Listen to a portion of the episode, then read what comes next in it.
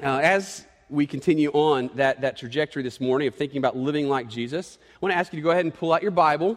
And uh, we're going to have the scriptures on the screen, but there should be a Bible around you underneath the chair. If you don't own a Bible, I encourage you uh, to take one of those with you as a gift. They're not the nicest Bible you could get, but they're a Bible, and it works, and uh, get the job done to get, get into God's Word. I encourage you to read it for yourself um, even this morning, but it's also up here on the screen for you. And we're going to be in the book of First John because we're working our way through this book slowly but surely. And we'll be in verse 3 is where we're going to start. Now, uh, yesterday I had the privilege uh, of being a part of um, Upward Football, flag football to be exact. And I'm coaching Upward Flag Football, which we're hosting here on our fields out, out front. And it's a lot of fun in some ways, and it's a lot of frustration in, in some ways. I'm just going to be honest, right? Uh, I've got first and second graders, and, uh, and sometimes they're little space cadets. Um, and so they're kind of out in left field, and you're, you're, you're, uh, you're, trying to teach them the game of football. And all the while, uh, like, there's moments where they're really thinking about ice cream. And you're trying to talk about, like, hey, hey we got to hand the ball off to so and so. And they're like, say what? And, and so, literally, like yesterday, we, we get together for the first time and we circle up and we're huddled up. And I get ready to call the first play. And one of the kids goes, Hey, can we change our team name? I'm like, you know, this is the kind of stuff, you know, it's like, okay, God, I know you put me in this position to grow me right now spiritually, okay? I'm going to be patient right now, right? And we, get, we huddle up the next time, and the kids are like, hey, I got to play for us, you know? And I'm like, well, we've been practicing all these plays, and no, we don't need to hear any of your plays. We've already got our plays figured out, okay? We got this, we got this covered, all right?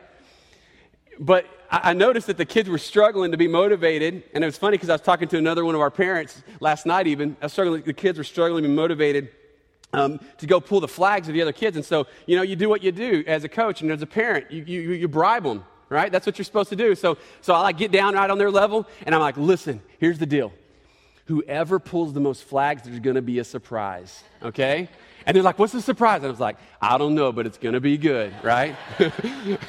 and so literally, I'm like trying to bribe these kids, you know, go pull the flags. And, and then a little later, I'm like, listen, I want you to act like whoever has the ball, that they're carrying an ice cream cone that you want, okay? Go take their ice cream cone away, make them cry, okay? And so let's, like, that's, I'm using whatever motivation I can to get these kids to go and do what they're supposed to do. And here's the thing I tell you all that because the truth is, is that motivations are powerful.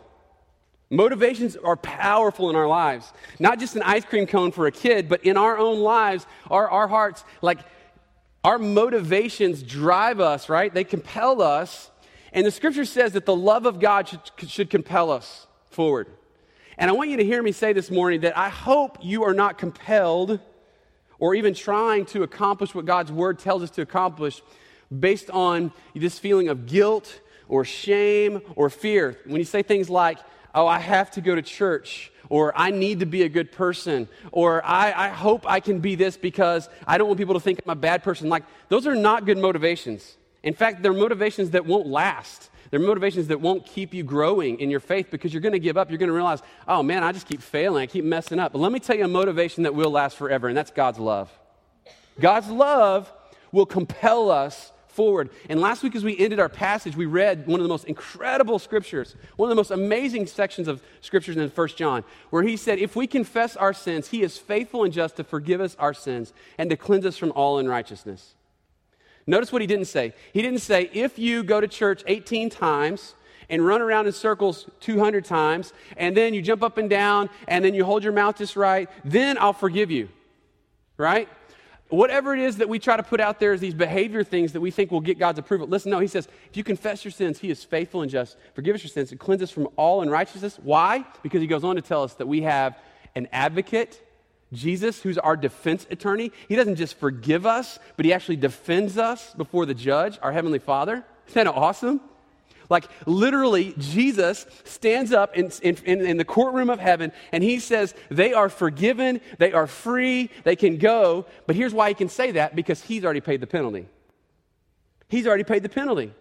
He took care of our issues. It's not that we're innocent, it's that he's paid the price for our behavior. He's paid the price for our sin. He's paid, paid the price for our rebellion to him, which is crazy. It's crazy love. And that's what we hope motivates and compels our hearts to want to even be here this morning, to sing to God, to worship God, to want to live different, changed lives every day. So let's look at the text this morning as we, we jump in here. And I want you to hear these words, not just from a lens of legalism, because as soon as I start talking about behavior, many people start thinking, oh, here we go, more rules. You're trying to make me feel bad.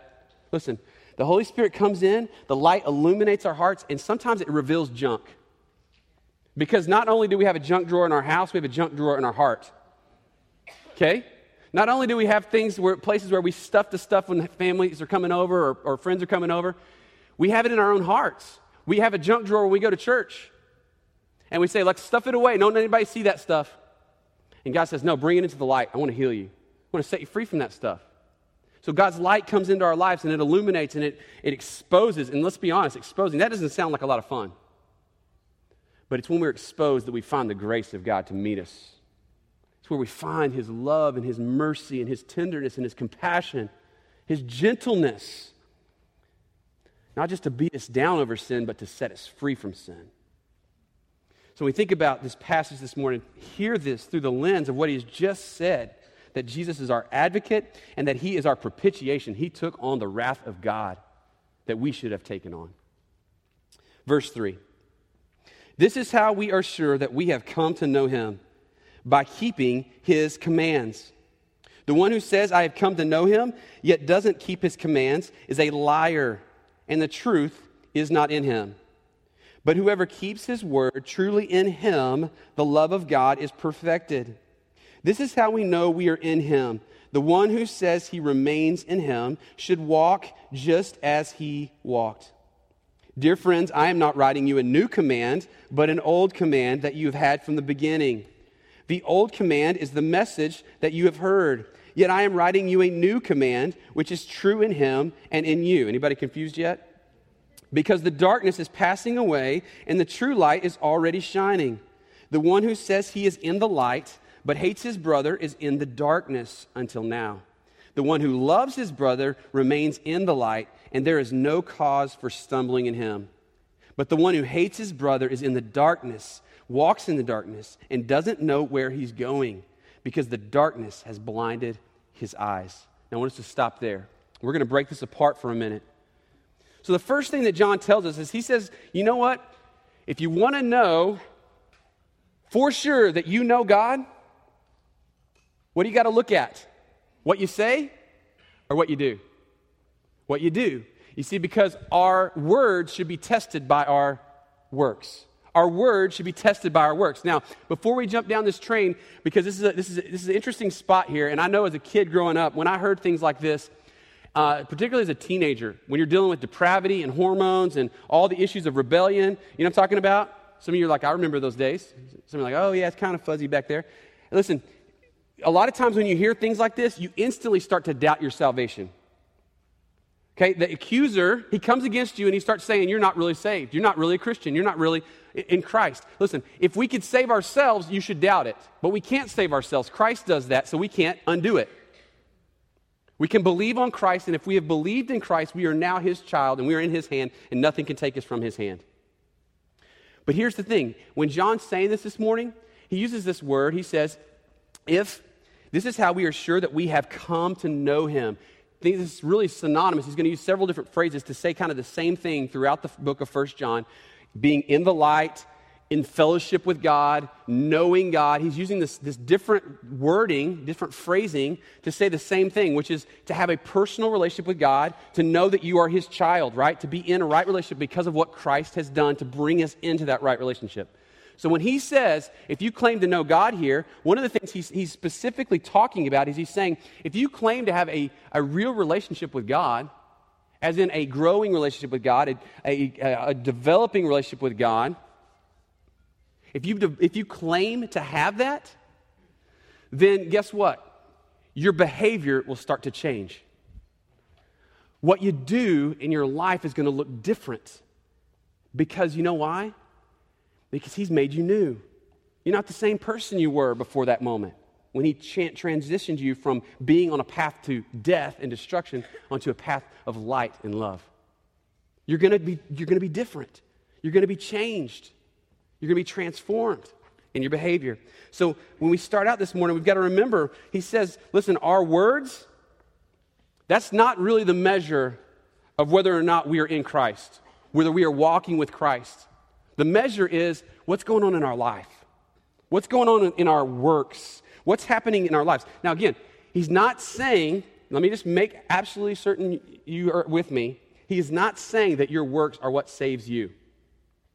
But he is saying if you have a close relationship with God, your life should start to look different, increasingly so over time. You with me? You there? Okay.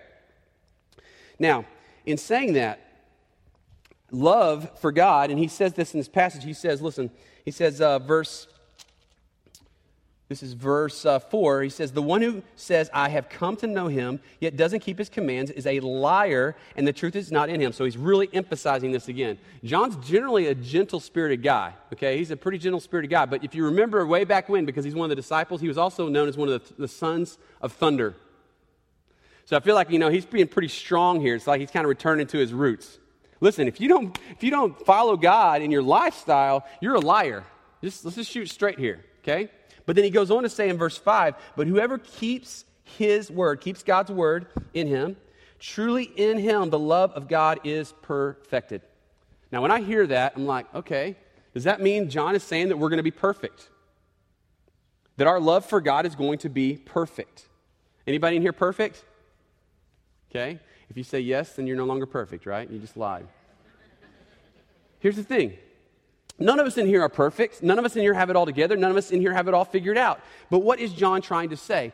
I believe he's trying to say this to us this morning. When you begin the process of trying to obey God, your tendency is going to be to do it because he says so. So it's like there's an, a sense in which it's a little bit of a, I have to obey. But as you and I, catch this, as you and I start to grasp the greatness of God's love for us, it captures our heart. His love goes down deep, and it moves from I have to obey God to I want to obey God. Are you with me?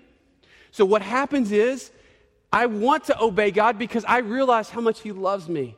I realize how much great love He has lavished on me, as, as it says in Ephesians. Because He cares so deeply about me. He gave His life for me, He did everything to pursue me. And in my mess, in my junk, in all the issues that I've got, he says, I love you. And as that gets a hold of my heart, as that really takes root in my life, I want to obey him.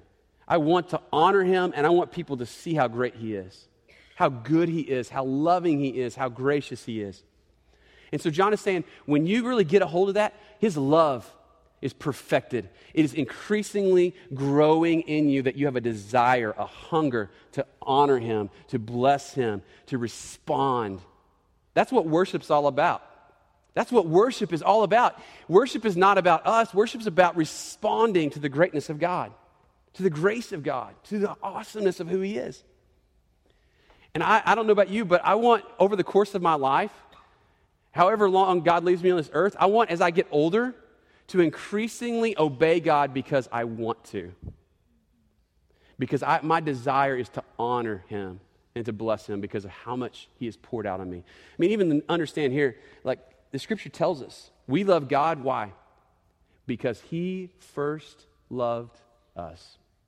That's why we love God. Not because we just like came up with this, man, I love God. I, I, I just, I love Him. No, we love God because He first loved us. He initiated with us. He started this thing, He instigated this relationship. And I'm thankful for that today. But I want you to understand that love for God is a process and not a point.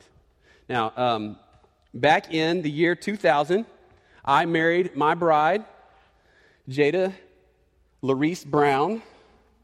I married her in Lubbock, Texas. And we stood in front of our friends and our family, and we had a ceremony, and we, it was an awesome day. It was a lot of fun at uh, Quaker Avenue Church of Christ.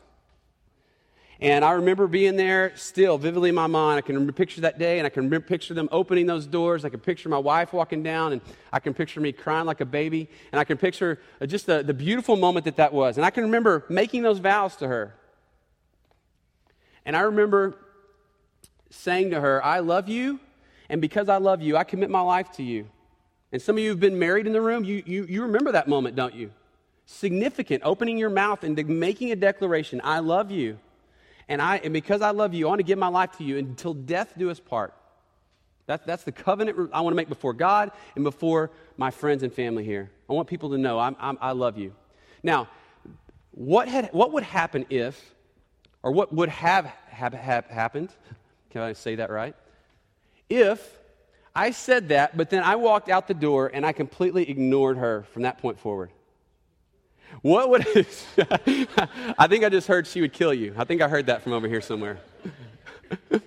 what would have happened if I just ignored her? What if I what if I just walked out the door and I thought, man, you know what? I set up this great honeymoon trip. I think I'm just to go by myself. I'm to go hang out in the mountains by myself. It's to be awesome. I'm to go. I'm to go. You know, I think I'm to go get my own house, live live by myself. I think I'm going to, you know, go do my own thing from now on. I, I told her I loved her. I declared it. I made a covenant, yeah, with my, my mouth, but now I'm just going to go do whatever I want. That's, that's insanity. Nobody would do that, right? Not in the right minds. But here's the thing over the course of our marriage, my prayer has been that I wouldn't just have made a declaration at that point in time, but that increasingly, more and more, I am serving her. I'm learning who she is, how to meet her needs, how to care for her, and how to show her love. It's perfected, it's growing, it's being established that we have a marriage, and, and, I, and I love her now more than I did at that day. I love her now more. Uh, and, and there's days that I am not a very likable guy, and that amazes me that she continues to love me in, in spite of all that. And I'm so thankful that over the course of our marriage, we're increasing it in our love for one another, not just because of what we said with our mouths, but what we live with our lives. And with God, we can make a declaration God, we love you. God, we love singing these great songs to you. God, we love declaring that you are good and that we, we want to follow you. But listen, the question is, is what's going on in our hearts? Is God's love being perfected in us? Is our love for God being perfected? Well, what does it really look like for God's love to be perfected? Well, verse 5, second part of it says this This is how we know we are in him. The one who says he remains in him has a relationship connected with God in him should walk just as he walked. Who's he? Jesus. If you want to know what perfect love looks like, it looks like Jesus. It looks like Jesus. You know why Jesus was a sinless man? He became fully man and he wore our flesh. And he was sinless because he was perfectly loving. He perfectly loved his father and he perfectly loved people. Think about that for a second. When you perfectly love God and you perfectly love people, you won't sin against them. Are you with me? You won't sin against them because you love them. You, oh, you love them. You want what's best for them. You want to honor them. You want to bless them. He's the only human to ever be perfectly loved. In fact, to the degree that it says we know what love is, that man would lay down his life for his friend, and that's exactly what Jesus did. He laid down his life for us because he's perfectly loving. He is the pattern, he is the model. Our lives should look increasingly more and more and more and more and more like Jesus. Our lives should look more and more like him over the course of time. You know, if, if you've got any friends you hang out with, um, on a regular basis, when you very first started hanging out with them, you probably noticed they said things or they had certain mannerisms that were reflected uh, in their behaviors, and, and you started noticing you were doing those things. You ever, you ever seen that happen? Um, if you get married uh, or you even have a significant uh, relationship, uh, you know, with, it could be friends, it could be a, a relationship with a, a future spouse, maybe you haven't even gotten engaged yet. You spend time with people, guess what? You start talking like them, right? You start acting like them. You start saying things that they say. Now, Harley was up here earlier, and for those of you that are guests here, you may not know this, but Harley's from Australia. And I met Harley um, a, a, while back uh, when we were in Houston, Texas, and he, he worked with me there as an intern and then uh, an associate as a ministry there. And, and I, I remember all of his Australianisms that he brought over. And it was so funny, some of the things he would say, and I'd be like, what? Wait, what? What did you just say? And it took me a little while, and I had to have a translator for a little while. And then um, finally, we kind of got through some of that season, but then I started catching myself saying some of those things. And people were like, What did you just say? It's like, Oh, I'm sorry, it's a Harleyism. You know, it's like, it's, it's something from Harley. I, I didn't even realize I did it. You know, just start picking up on that stuff. And it's funny, his wife Liz, I hear her talk, and I hear her say things, and I'm like, You got that from Harley. That's hilarious. But we do the same thing. Or you can like, come to my house, you come to the shock house, and we have a two year old son named Cray. I talked about him last week if you, about the chocolate chips all over his face. Some of y'all may remember that. And, uh, and he'll grab my phone, and he'll take the phone and he'll put it between his shoulder and his ear, and he'll walk around like this. And he'll just be like, Bob, jab, jab, jabba. I mean, he's not saying anything. He's just kind of jabba, jabba, jabba, jabbering. I'm like, his mama. I know it's going to get me in trouble, but she actually says something. He's just jabbering, okay? But that's what she does. She has to walk around. She, she has to multitask, you know? I can't do that. I got to go sit out and, like, don't talk to me, anybody. I just need to focus here, you know? That's me, all right? But she just does that, and he follows that. Listen, who you hang out with, who you spend time with, who you engage in your life, you're going to start to act like them. You're going to start to take on their characteristics, their traits.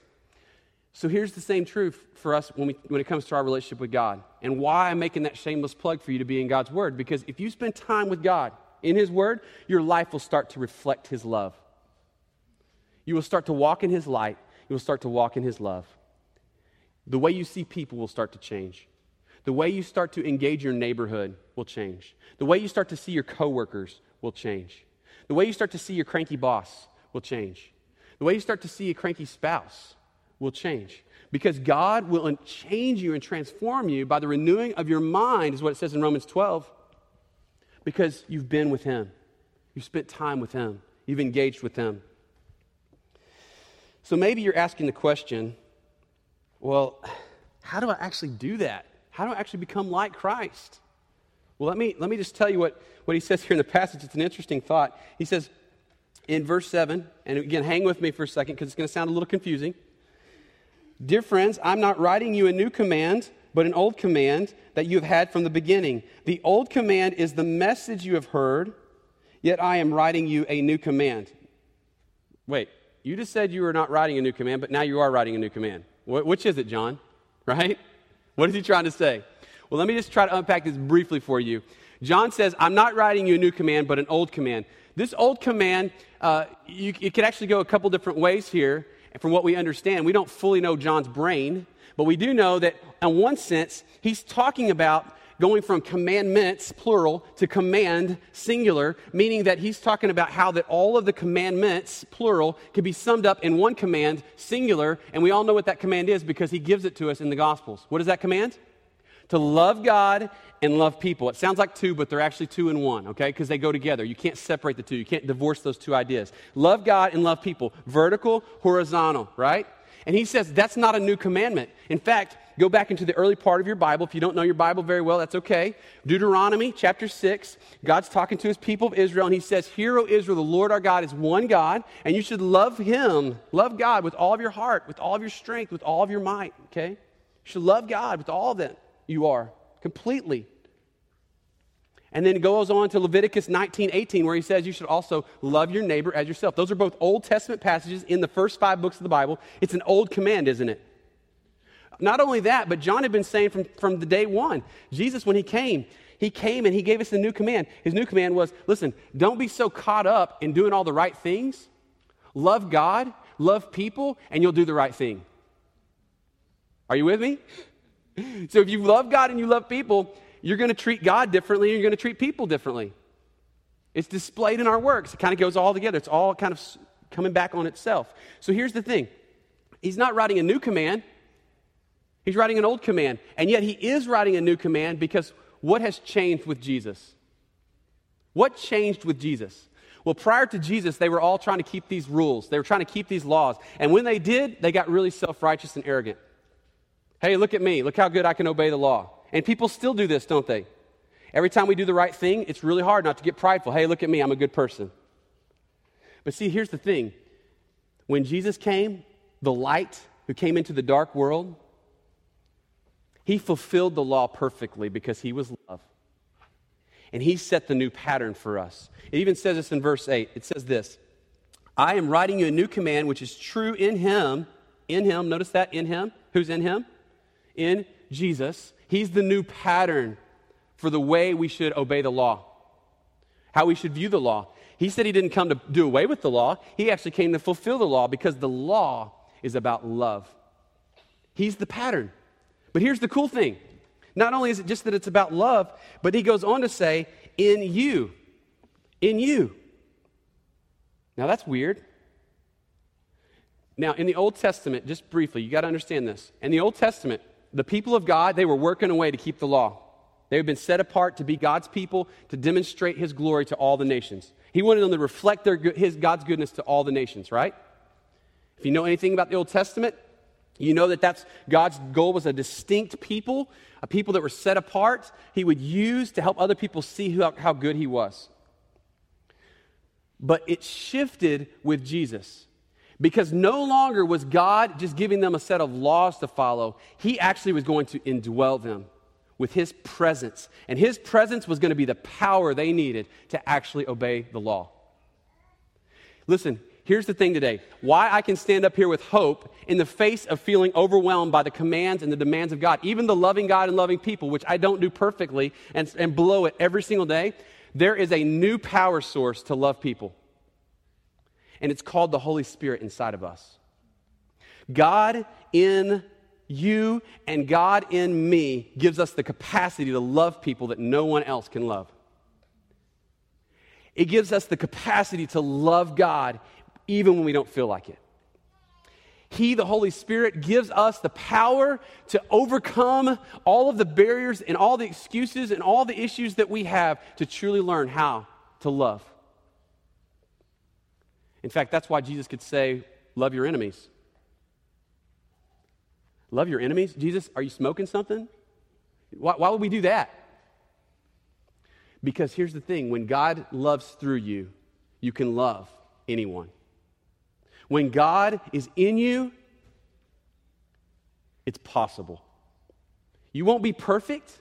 John even said last week, he said, listen, he said, you know, I write this to you so that you won't sin, but, but if you do, like, I know you're going to, we have an advocate, we have a defense attorney.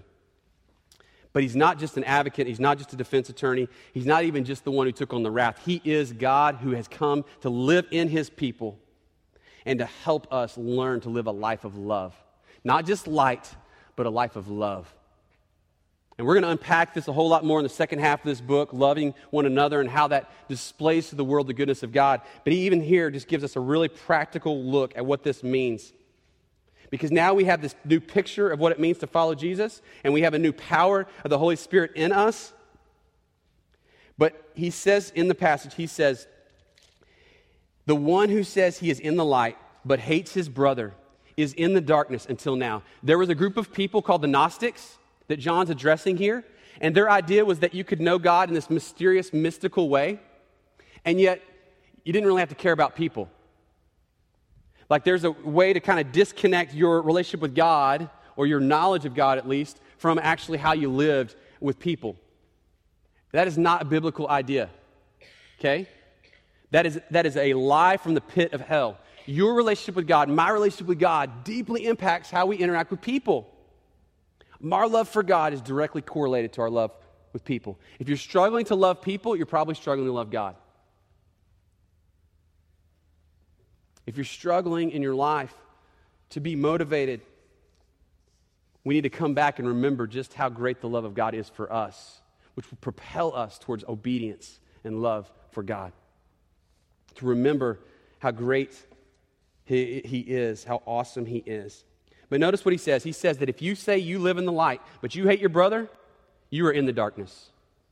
Not only that, but the one who loves his brother remains in the light. And God is light. We want to be in the light, right? We don't want to be in the darkness. We don't want to be in the shadows. We don't want to be in the deception. We don't want to be in the destruction of being in the darkness. And some of us last week, it was a moment where we had to kind of come face to face with the reality that we've been ignoring sin in our life.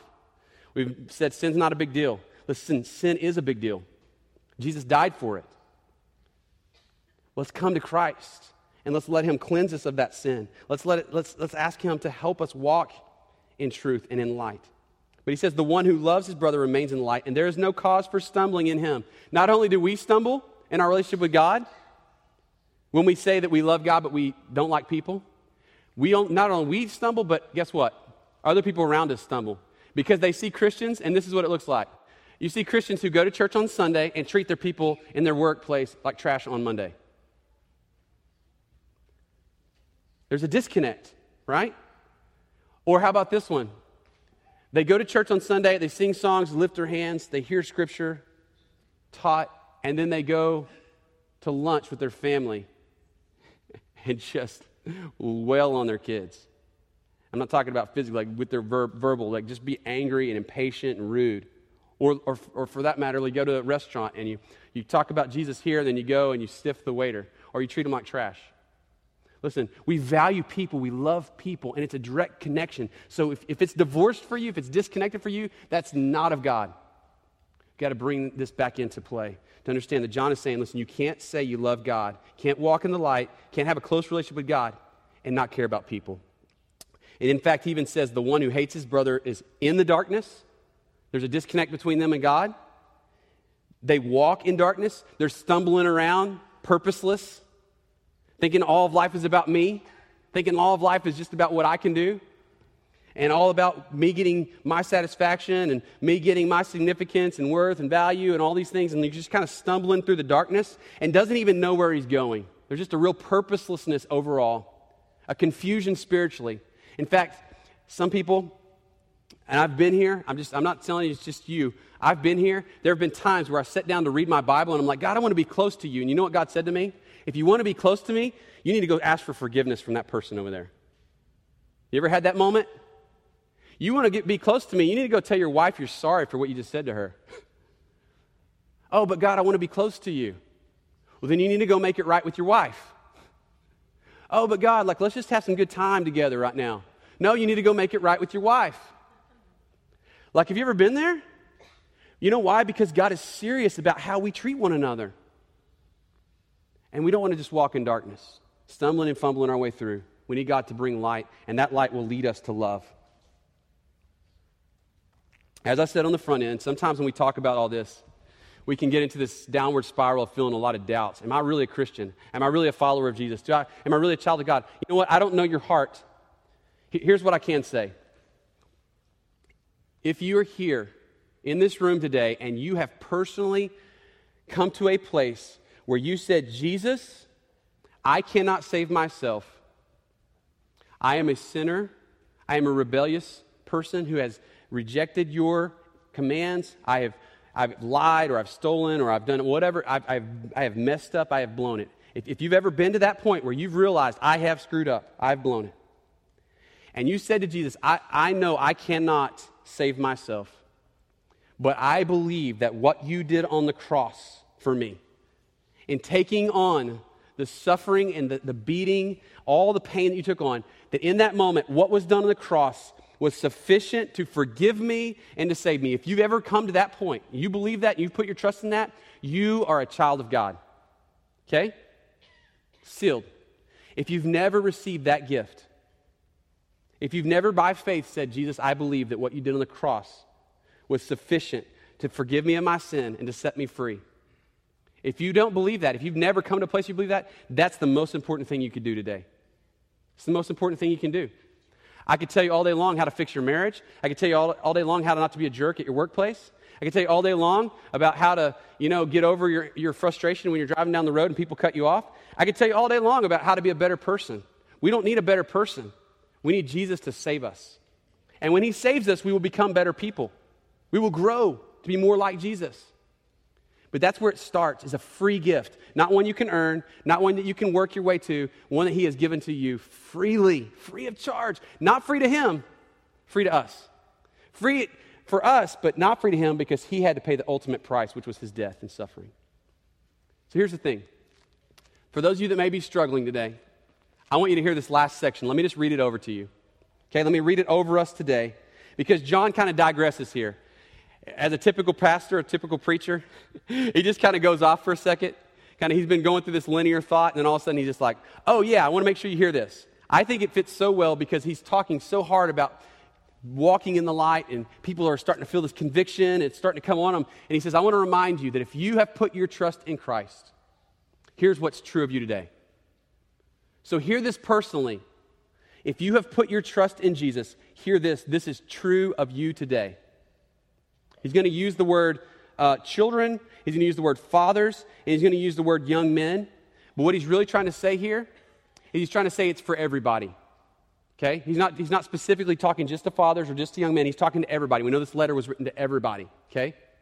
So, commentators, people who understand Scripture, they, they realize that's what he was doing here. So, just hear this for yourself today. I need to hear this for myself today. In fact, if it'll help you, if you want to, close your eyes and just listen to the words as we read. I am writing to you, little children, because your sins have been forgiven because of Jesus' name. I am writing to you, fathers, because you have come to know the one who is from the beginning. I am writing to you, young men, because you have had victory over the evil one. I have written to you, children, because you have come to know the Father. I have written to you, fathers, because you have come to know the one who is from the beginning. I have written to you, young men, because you are strong, and God's word remains in you, and you have had victory over the evil one. Receive that today, because that is true if you are a child of God. You are forgiven. You are set free. You know Jesus. You know the Father. And you have victory today because of Christ. Not just because it's words that we kind of make up. No, yeah. We celebrate that, don't we? Because we know it's not just things we make up. It's, this is what God's Word declares about us today that we are forgiven, we are free, we are in the light. So now that we know that we are in the light, don't just talk, walk. Don't just talk about it, walk in it. I'm saying it to myself this week. God, may I not just talk about you and what I believe about you, but may I walk in obedience to you because I want to, because I understand how great your love is. Let's pray.